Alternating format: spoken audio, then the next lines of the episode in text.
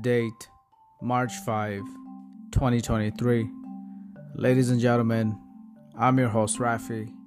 This is Day Whatever, your daily dose of motivation.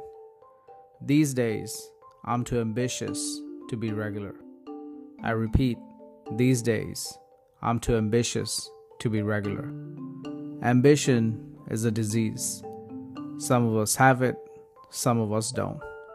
There is something in you that is telling you you need to reach for the stars. You can't explain it what it is, but you know it is calling you. The desire to push forward and to be on top is contagious. Ambition is contagious. You can have ambition, but the truth is, ambition alone won't get you over the finish line. You have to be disciplined. If you're not disciplined, if you're not focused, you will never reach your true potential. But if you can somehow harness the power of discipline and ambition, you would be unstoppable.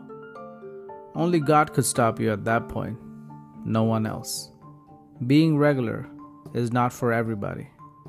The same way, being ambitious is not for everybody.